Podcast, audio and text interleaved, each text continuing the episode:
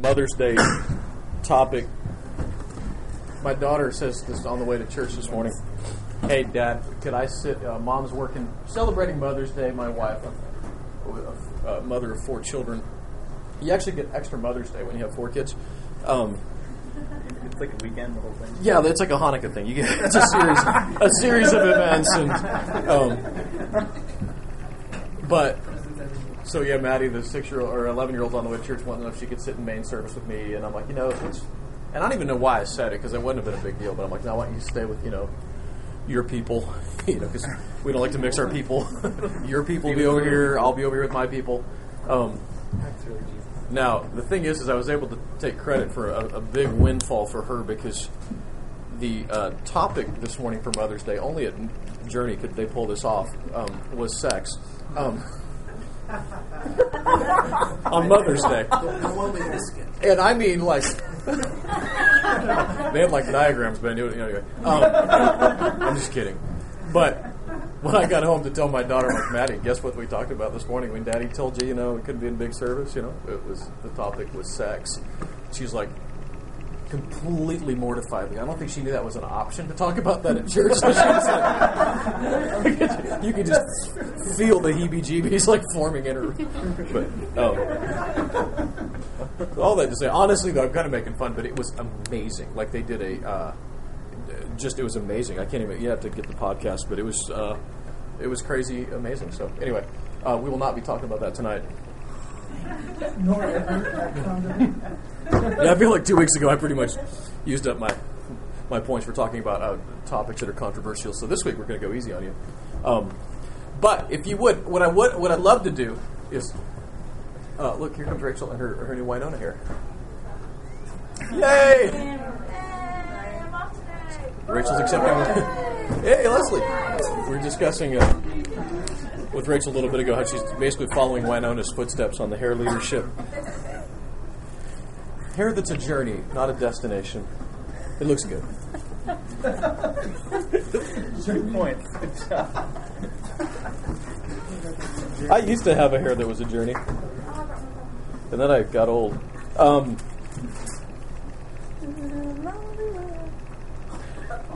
we haven't done it this way in a while, but and some of you guys have never been a part of what we, we used to call Metro Roundtable discussions, where we would just I just like basically hold a pin on a grenade and throw it on the table, and we'd all just you know scatter, um, verbally scattered, uh, and sometimes just physically like run out the door, tongues ah.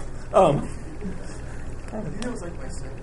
ben comes down from like what was it? Your like, Presbyterian church or what was Methodist? Methodist church and second Sunday, Tuesday we're talking tongues. Anyway, um, next week About, like not- five people. yeah, I was like, well, that'll be enough of that. All the Anderson grads are like, yeah, we're headed back up to Brentwood. Yeah, and I thought we did a. I, honestly, I thought we did a great job of like a well-rounded discussion. Nobody, you know, you know. Anyway, oh well. Um, I, I tell my pastor that I feel like he and I have been on the same journey to the center. Him from the conservative Jerry Falwell side, and me. It's we're both headed on the same mountain, but from the other side. Me from the crazy uh, charismaniac side. Like we seem to be meeting in the middle uh, of it. But um, but I was reading this chapter five today, and I, and then I thought, well, crap, I think I skipped something last week that was kind of important. And uh, in chapter four, because if you don't take stuff in context, I don't know if you know this, but like Satan actually uses the word to like get us in trouble, like God's own words. Like the very meaning of the word false witness is right information, wrong implication. Right when Jesus was being accused on the day of uh, his trial, somebody stood up and said, his witness said, a witness said, he said he was going to tear down the temple uh, and build it in three days. That's exactly what Jesus said. It was the right information, but the wrong implication, because Jesus said it in this broader context of himself and his body. And so sometimes Satan will use the word against us. When, when, when Eve was in the garden, he said, Didn't God say this? And what was interesting is the way that he worded it and phrased it wasn't what God said. And so it's important that we get stuff right. Because sometimes we'll, you know, use. We used to play a game in youth group uh, when I was a youth pastor and had no, you know, generally this was on a night when I like had a day where I, I, I had nothing. Like, I was so busy, I didn't have anything prepared. So we'd play. It's in the Bible or it ain't. You know, the, the new talk show that's sweeping the nation. Anyway, um, and we'd pull out some random uh, statement that sounded like it should be in the Bible, but it wasn't.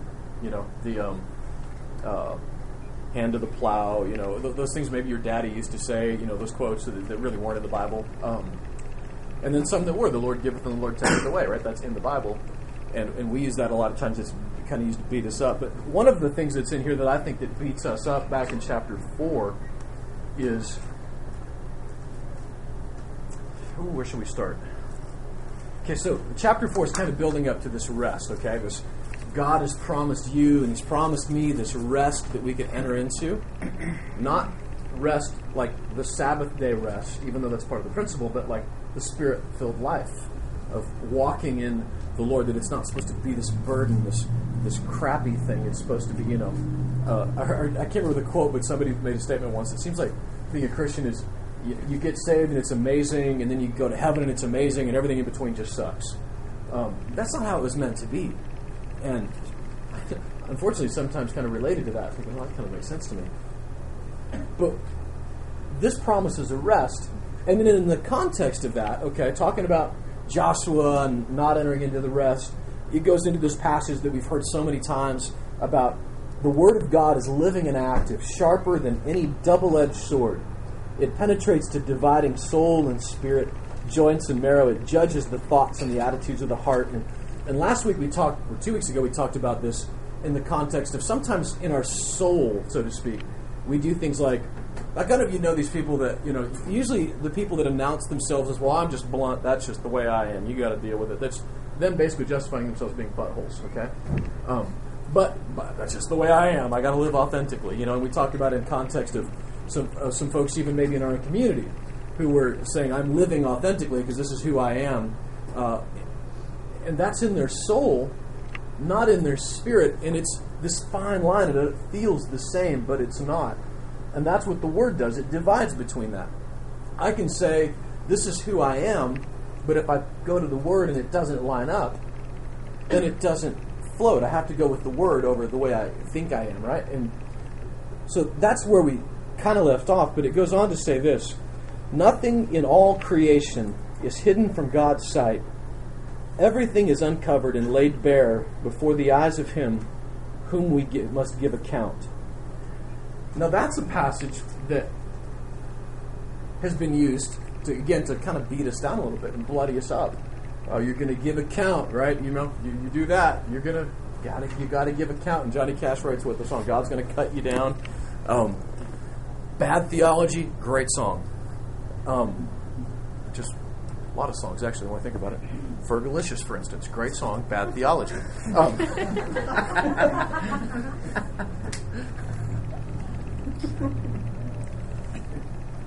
God's statement here that nothing is hidden in, from, in, uh, is hidden from God's sight.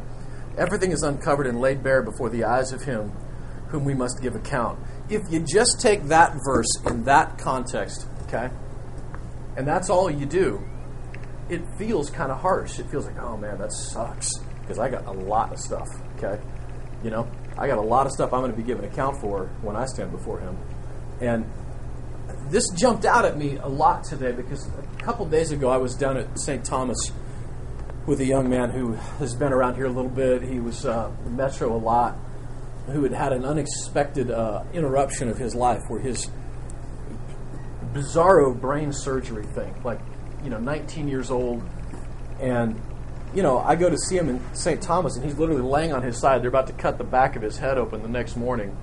You know, he can't move at all. He's completely jacked up on morphine, which is a lot of fun. I don't know if you've been around people that are jacked up on morphine, but they'll say anything. Um, but what's great about that as well was listening to him talk about what was really in his heart. And what was really in his heart was, man, he was scared crapless because he didn't know if he was ready to see the Lord. He was using phrases like, well, I want to make sure my relationship is right with God, right? Those things that you and I have maybe said, but don't, that's not in the Word. And and he was really scared. And he was scared because he knew that he had a lot of things that he was going to, quote, have to give account for. And so you know the evening ends with you know me praying with him and he was crying and you know it, it, the tears at first were of terror and then the tears finally turned into tears of joy and relief knowing that if he didn't wake up the next day that he was going to be okay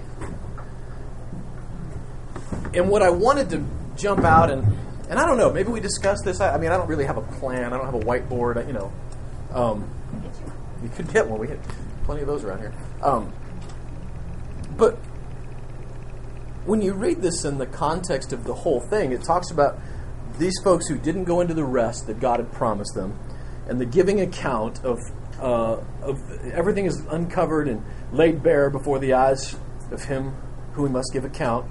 I think the King James says uh, naked. You know, not a not a good feeling. You know what I'm saying? The whole, you know, I don't even like being around naked dudes in the shower. Like you know, at the at the gym, I'm just completely wigged out. You know, Philip and I have an ab- absolute policy of uh, none of that, you know, in the shower. we just he goes his way, I go my way, you know. Anyway, and there's this, there's a couple guys that'll stand in there with perfectly good towels over their shoulder. I'm like, look, dude, I'm just, you, you can wrap it around you. Is all I mean. For all, that's all I'm saying.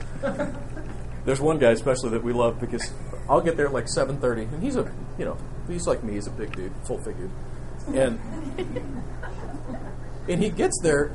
I mean, I get there at seven thirty. Okay, he is getting ready after working out. Okay, I don't know how long he's been in there.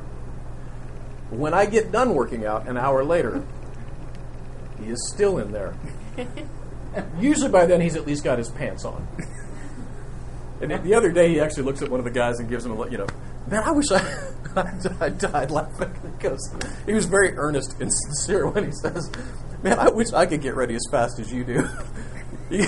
So, I'm like, look, I could probably, you know, get a clipboard and help you out and mentor you through this process. I mean, lather, rinse, repeat. Like, you don't have to keep doing that. You, know, you don't even have to do it once, really. You just and we leave, and he's still there. I honestly don't know how long it is before he leaves. I've never seen him leave. Never seen him get there. I know that he's at least in there an hour and a half. That's all I'm saying. Um, laid naked before. Um, but that's the thing. When, that's the King James thing, and I think it's the word is to kind of evoke the awkwardness that it's supposed to. Like ah, you know, and What verse are you in? on the, on the naked one. Verse 13. But look at look at this. Follow this this train of thought. Don't enter into the rest. The word of God will divide between the soul and the spirit. Not supposed to be like an episode of 24 where you know the sword is going to chop off your fingers until you confess or you know pull out your teeth or whatever those crazy you know, torture things are. It's not that. It's a it's dividing between. It's that thin that it can cut through those things. And then it goes into you're going to give account for this stuff, and all that stuff would freak you out if you stop there right? If you stop with that passage and you take it out of context, it's kind of freaky and it kind of makes you feel uncomfortable and it kind of thinks, man, I hope God isn't as ticked as I think he might be. Except this. Therefore, because of this, because of us having to give account, since we have a great high priest who has gone through the heavens, Jesus, the Son of God, let us hold firmly to the faith that we profess. For we do not have a high priest who is unable to sympathize with our weaknesses, but we have one who has been tempted in every way, just as we are, yet without sin. It's saying, in the context of this, you and I absolutely, we're screwing stuff up, probably daily. I was watching this fascinating story last night uh, on a it seems like cults are big business these days.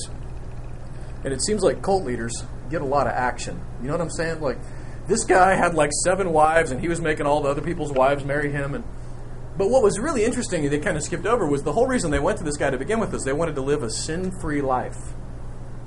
And I don't know if you've tried that lately, the whole I'm not going to sin again thing. I, I don't know, has anybody tried that? Like how did it work out for you? Cuz not so good for me. You know, I mean, about 20 minutes. what time is it now? And I'm not in here to give anybody a license. Don't get me wrong, because that's Paul would go into that in a different passage and talk about that. But what I'm saying is, Jesus, our high priest, the guy that actually is our communicator to the Lord, the guy that's, that is with us representing us to God, our attorney, so to speak, he says, I get it. I was there, and I understand how hard it was, how hard it is. And here's the key. Because sometimes you think, man, God, I don't know if you know how hard this is. He actually knows how hard it is. And Jesus, I can even say that we don't know how hard it was for him. And what I mean by that is that Jesus was tempted exactly like you and I have been tempted, except that he didn't blow it. Okay? So I know how hard it is to be tempted and to blow it. I don't even know how hard it is to be tempted and to not blow it because I've never been. I've never done that. I mean, occasionally I'll, I'll, you know what I mean. I'll have a series of days or something where I'm like, okay, doing good. Haven't lost my cool here. Haven't you know? And then I blow it. Jesus never blew it. But by the same token, he understands how hard it is. And here's the controversial thing. This is the kind of thing that makes theologians, you know, relight their pipes and, and get in the corners, you know, of controversy with each other. But the question of is could Jesus sin? If he was God and he is perfect, could he sin? Has anybody ever thought of that before? Like? Could he have sinned? Could he have sinned? I mean, you insert sin, you know, whether it's with Mary Magdalene or whether it was lying or whether it was. You- Well, sorry. no, go. Well, I feel like he, if he had a choice, like he's God, right? So God chose to make the heavens and the earth. God chose to make man. God chose to.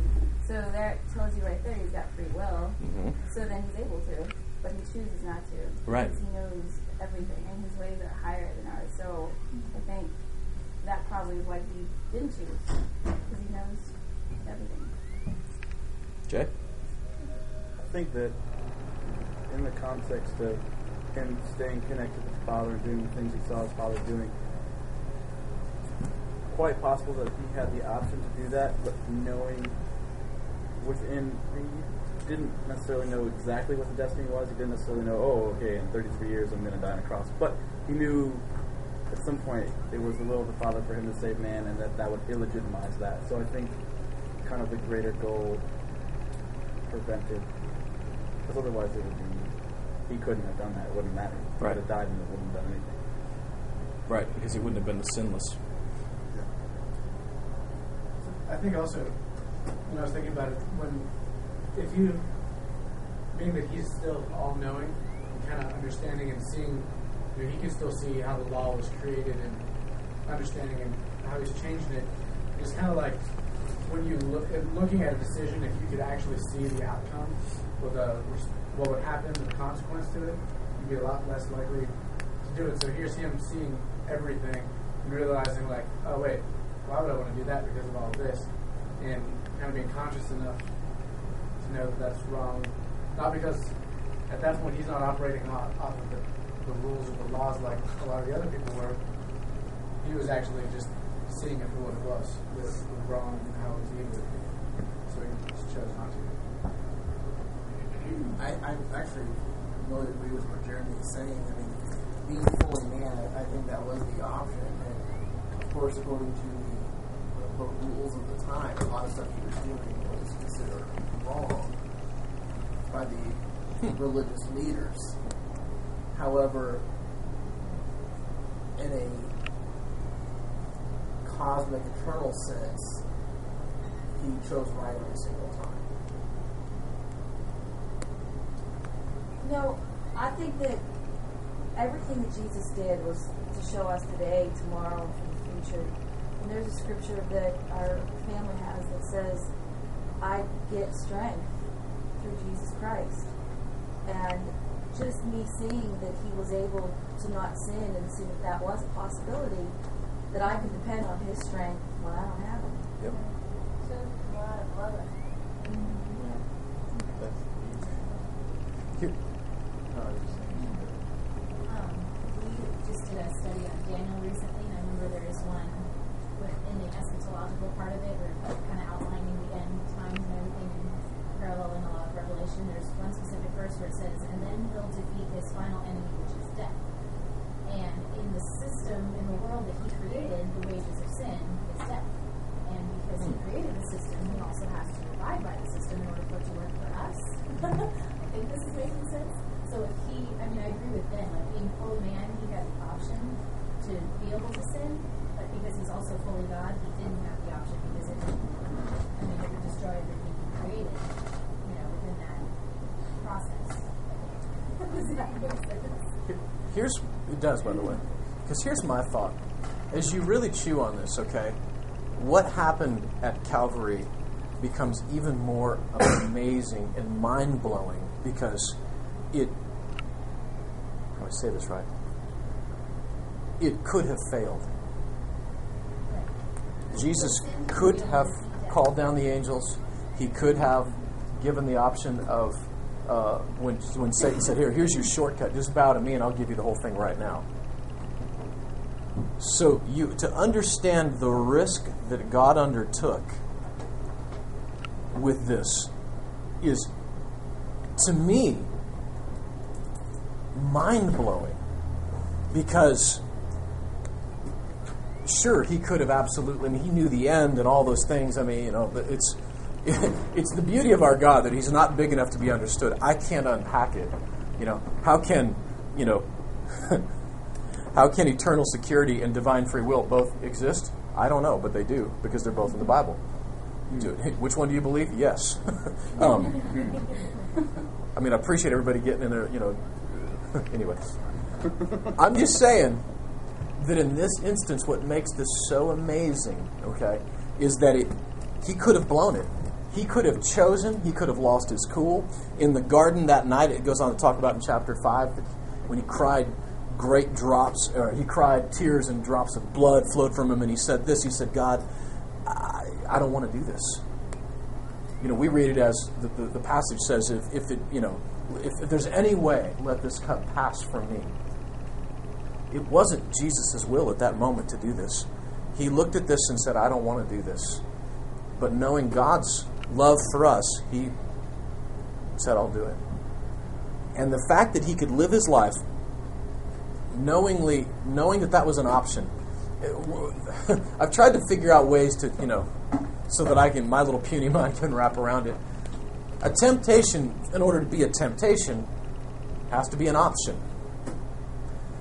I, if, if, if it wasn't an option, then how could Jesus have been tempted? It's not an option. Now, some theologians would say, well, it's the equivalent of, you know, it wasn't the actual, the option of the temptation, it was the process of being tempted himself, being around, you know, the, the, uh, one of the things I read was it's like being in front of a giant cesspool of sewage, okay?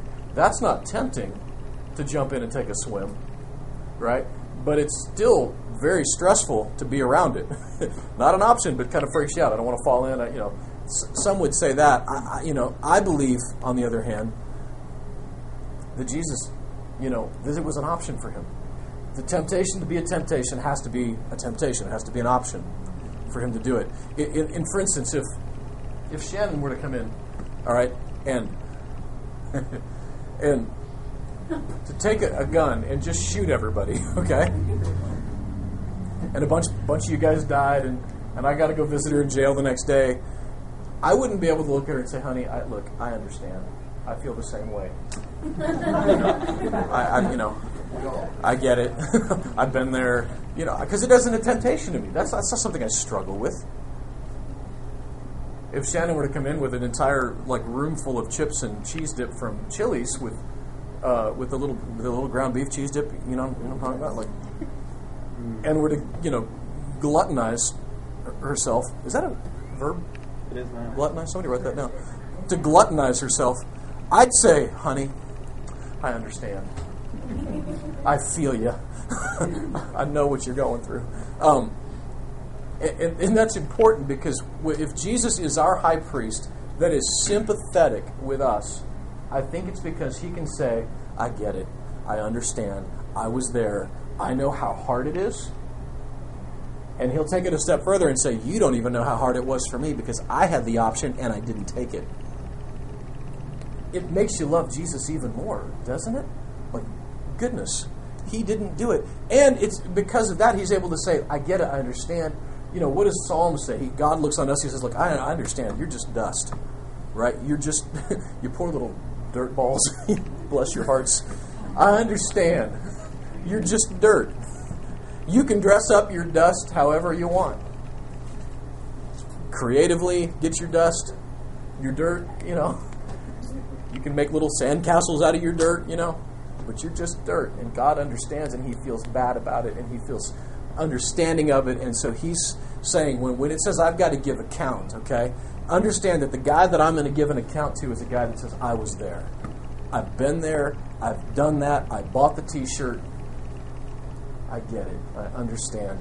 And when you understand that, that understanding of who Jesus is, that he's a sympathetic high priest, what does it say that we'll do? In verse 16, it says that we can then approach the throne of grace with confidence and receive mercy and find grace to help us in our time of need. We don't have to be cowering around in a corner. We don't have to be spooked. We don't have to be laying on a hospital bed terrified. It says that we can go in boldly to obtain mercy and grace. Those are two different concepts. If you've never heard it put this way, mercy is not getting what you do deserve. Right? What, what do I deserve? I deserve to be separated from God. I don't be, deserve to be able to have my sins forgiven. I don't deserve to have an eternal relationship with the Father. I don't deserve that. It's not getting, how do I say it? It's, it's not getting what I do deserve, and it is getting what I don't deserve. That's grace. Grace is getting what I don't deserve. It is that relationship with the Father, that eternity with Him. Mercy is the punishment, the justification, the justice for my sin. Look, God is a just God. It's not that your sin doesn't count and doesn't matter. It's just that God aimed all of His anger and His the justice was aimed at Christ at, on the cross, and He absorbed the whole thing. If the wages of sin are death, Jesus cashed the check. It's not ours anymore. Jesus took care of it for us. And so we can go in boldly to obtain mercy, that thing that we don't deserve. I don't deserve mercy. I deserve a cosmic butt whooping. And I don't deserve heaven. I don't deserve these things, how good God is to me. I don't deserve that. Neither do you. But that's what grace is all about to help us in our time of need. The young man that I prayed with this week was in a time of need. he needed mercy and he needed grace. And unfortunately, he had spent all of his time thinking about he had to give account. And what if he died? What was going to happen? Did he, walk, did he lose his salvation? He had been told that by somebody. You better get your heart right with God, young man. You go make, you know, see him, you know, I mean, God, this kid was scared out of his mind. Laying there with his, I mean, he'd already been through one surgery. His head was stitched up. They had to go back in because the first one didn't take. I mean, look, he's 19 years old, minding his own business on a ski trip. Has a little crash, gets a concussion. He's going to tough it out, you know, goes home, and finally the doctor decides to give him an MRI. Okay, if he would have gotten an X-ray or if he would have gotten a CAT scan, either one of those, they wouldn't have figured out what was going on. But he got an MRI. What they found out was he had had a brain defect since he was born. He never knew it, and it was going to kill him. 19 years old, going to college, driving his jeep, hanging out with the you know with the fellas, carrying on. Next thing you know, he's laying on a bed with his head cut open. And a team, I heard a guy once, a doctor on TV once say that surgery is a lot like basically a construction project, but with sharper instruments. Oh, was really not what I was looking for from it. But you think about it, like you see these guys that get their arms put back together. You know, it's really like little sheets of metal with screws all over. It looks like I did it, but this kid was in that spot. And it, I'm not look. I'm not, not going to give you one of those 1980s altar calls where you know, if you were to rock out here tonight and and your bus were to crash on the side of the interstate in Missouri like Dottie Rambo's, and you were to die, which happened by the way. Um, I, that's not that's not my goal here tonight. Is to just to give you one of those. My goal is to say, look, we don't know where our life's going to be, but if you have this information, this promise of who God is, it's why it's important that we go to Bible study to understand this stuff. This meat is what Paul or uh, whoever the writer of Hebrews just calls it a little bit later. Is this meat? Because if you're in a time of need, what you need is mercy and grace. You don't need a guy up there with a cosmic Jesus hammer getting ready to beat you over the head. Because the fact is, is because of what Christ did, because of God's mercy, you can find it. You can find grace. You and I can find mercy. And when we understand exactly what what Jesus did, which is he walked this earth, he had the option to blow it, he had the option to sin, and he chose not to. I mean, I don't want to skate over that because that's big. Like, I don't know, I, I guess maybe I'm the only guy, but I used to think of Jesus almost like Superman. Indestructible, you know? Like Spock, no emotion, you know? He just knew it all. And, and he just walked through like he got a like he got a hall pass, so to speak, or he got to cheat, got to go to the front of the line. He didn't have to deal with it like I dealt with it. It's just not. It's not the way that the Bible lays it out there. Lays it out that he had the option. He didn't do it. He had the option on the cross to walk away from the whole thing, say forget it. These guys aren't worth it, and he chose the exact opposite of that. And I think that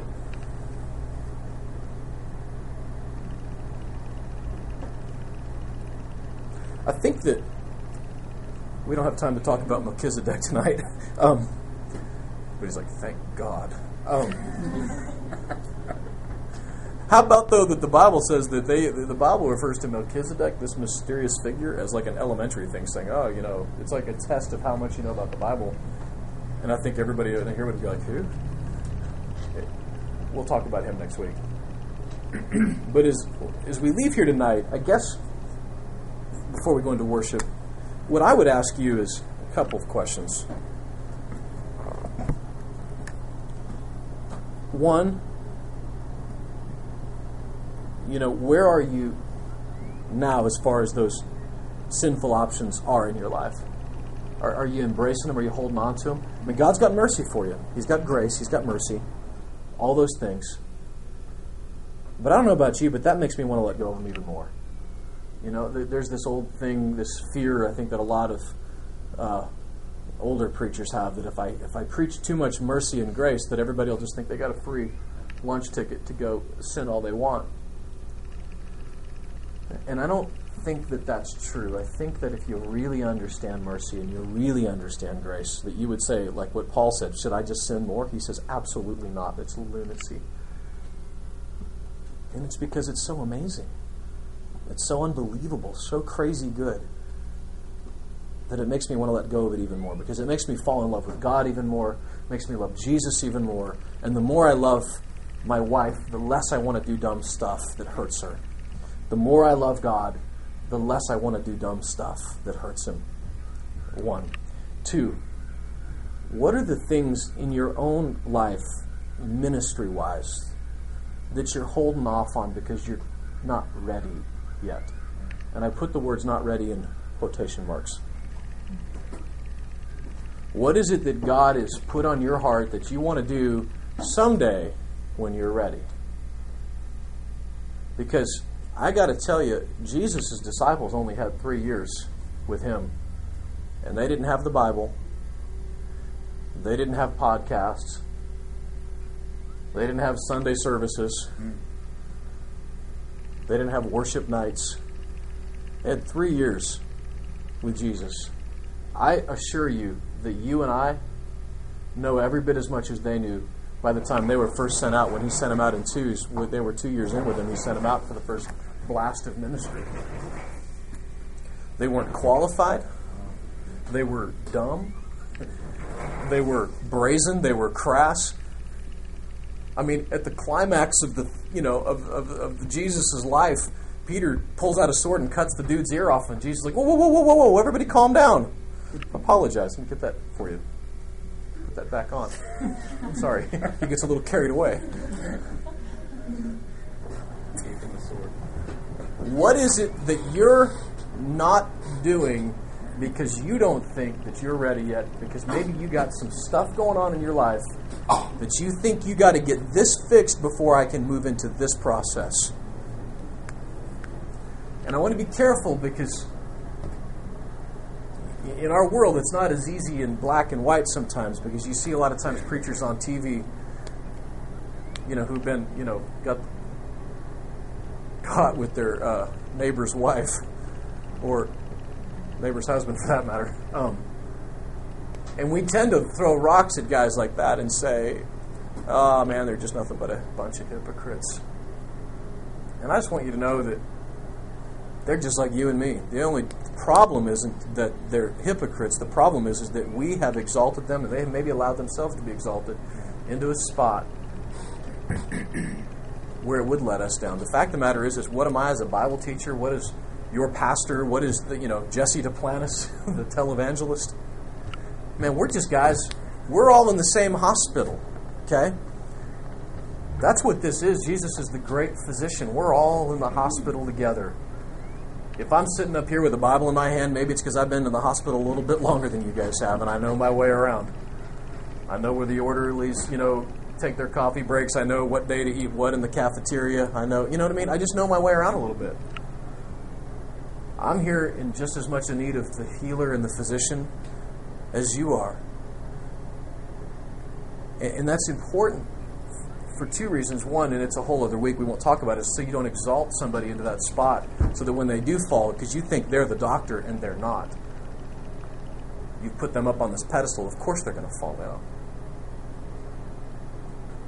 I say that for that reason, but more importantly for your reason, because you think that I can't do anything in ministry, I can't follow the Lord until I get rid of these other things in my life. I got to get them fixed, I got to get it done, and then I can go forward. And I'm just saying, maybe start today. Maybe whatever God has put in your heart, go to the throne of grace boldly as we worship tonight. Go to the throne of grace boldly, obtain mercy, obtain grace, and say, God, I'm here. I'm, I'm ready. I mean, what kind of a brilliant plan of the enemy to say that sin disqualifies me from ministry? Nobody would be able to be in the ministry. If, if in fact all sin and all fall short of the glory of God, nobody could do it. Nobody. It's it's just true. And I know that we kind of put these big ticket items. Well, if it's this one, then I, you know, if I'm just a liar and a cheater and I lose my temper, I can still be in ministry. But if I'm in this sin, then I can't be in ministry. Jesus doesn't make any distinction like that at all. And the fact is, is this: you and I are all called to the ministry of reconciliation. All of us are called. We didn't sign up to get into a club. We didn't sign up for a, a, country club membership, we signed on to a we signed on to an army, to a team, to a battle that is not ours. It's not against flesh and blood. It's against principalities and powers. We're, that's what we're in. And just by being here tonight, man, you're advancing in the ministry. Washing cars yesterday, that was ministry. Going to Haiti this summer, taking a buddy at work who's maybe down on their luck, out for lunch, calling that friend who's been ostracized by their brothers and sisters in Christ to the church and just saying, Look, bud, I love you. I accept you. That's ministry. What is it that God has put in your heart that you're not doing because you have disqualified yourself? Because God didn't disqualify you, you disqualified yourself. The coach didn't put you on the bench, you did. And get off the bench tonight, guys. Get back in. Go to the throne, get grace and mercy, and get back in the team. Because let me tell you, and we're going to talk about next week the difference between babes, babes, my wife, and babes in the word, like little babies, and grown ups. And it talks about milk and it talks about meat. Wife's a babe. I love steak. No, I mean, I love steak. Like, probably unhealthy, a love for steak probably at least two inches of my 36 inch waist were from red meat alone. meat versus milk, and we're going to talk about it next week. But what the distinction was this: a babe in Christ is. Dis- and read this chapter five. Read it and come back with some maybe some questions or whatever. But the differentiation is a, a, a grown up in Christ is someone that, that understands the message of righteousness, of being in right standing with God versus somebody who doesn't. That's the differentiation that chapter 5 makes. And we're going to talk about it next week. And it fits right in with what we talked about tonight. It's not a, another beat you down message. It's a build you up, right standing with God. So I want to pray, and Jeremy's going to maybe lead us a couple of songs. And if you sing, great. And if not, maybe it's your time to. This is your opportunity to go to the throne of grace and mercy tonight, to get what you don't deserve and not get what you do deserve. To hang out with your high priest a little bit. Father, we come before you with just humble hearts and minds that are, at least my mind, anyways, blown away, God, by how good you are, how great and amazing you are. And tonight I, I want to go into your throne of grace and mercy myself, and I invite my friends here tonight to, to join me. And, and Lord, if, if you got something for all of us, for any of us individually, let us hear from you tonight, Holy Spirit, that you would speak to us, get off the bench and back into the game. We're done disqualifying ourselves, Lord. In Jesus' name, amen.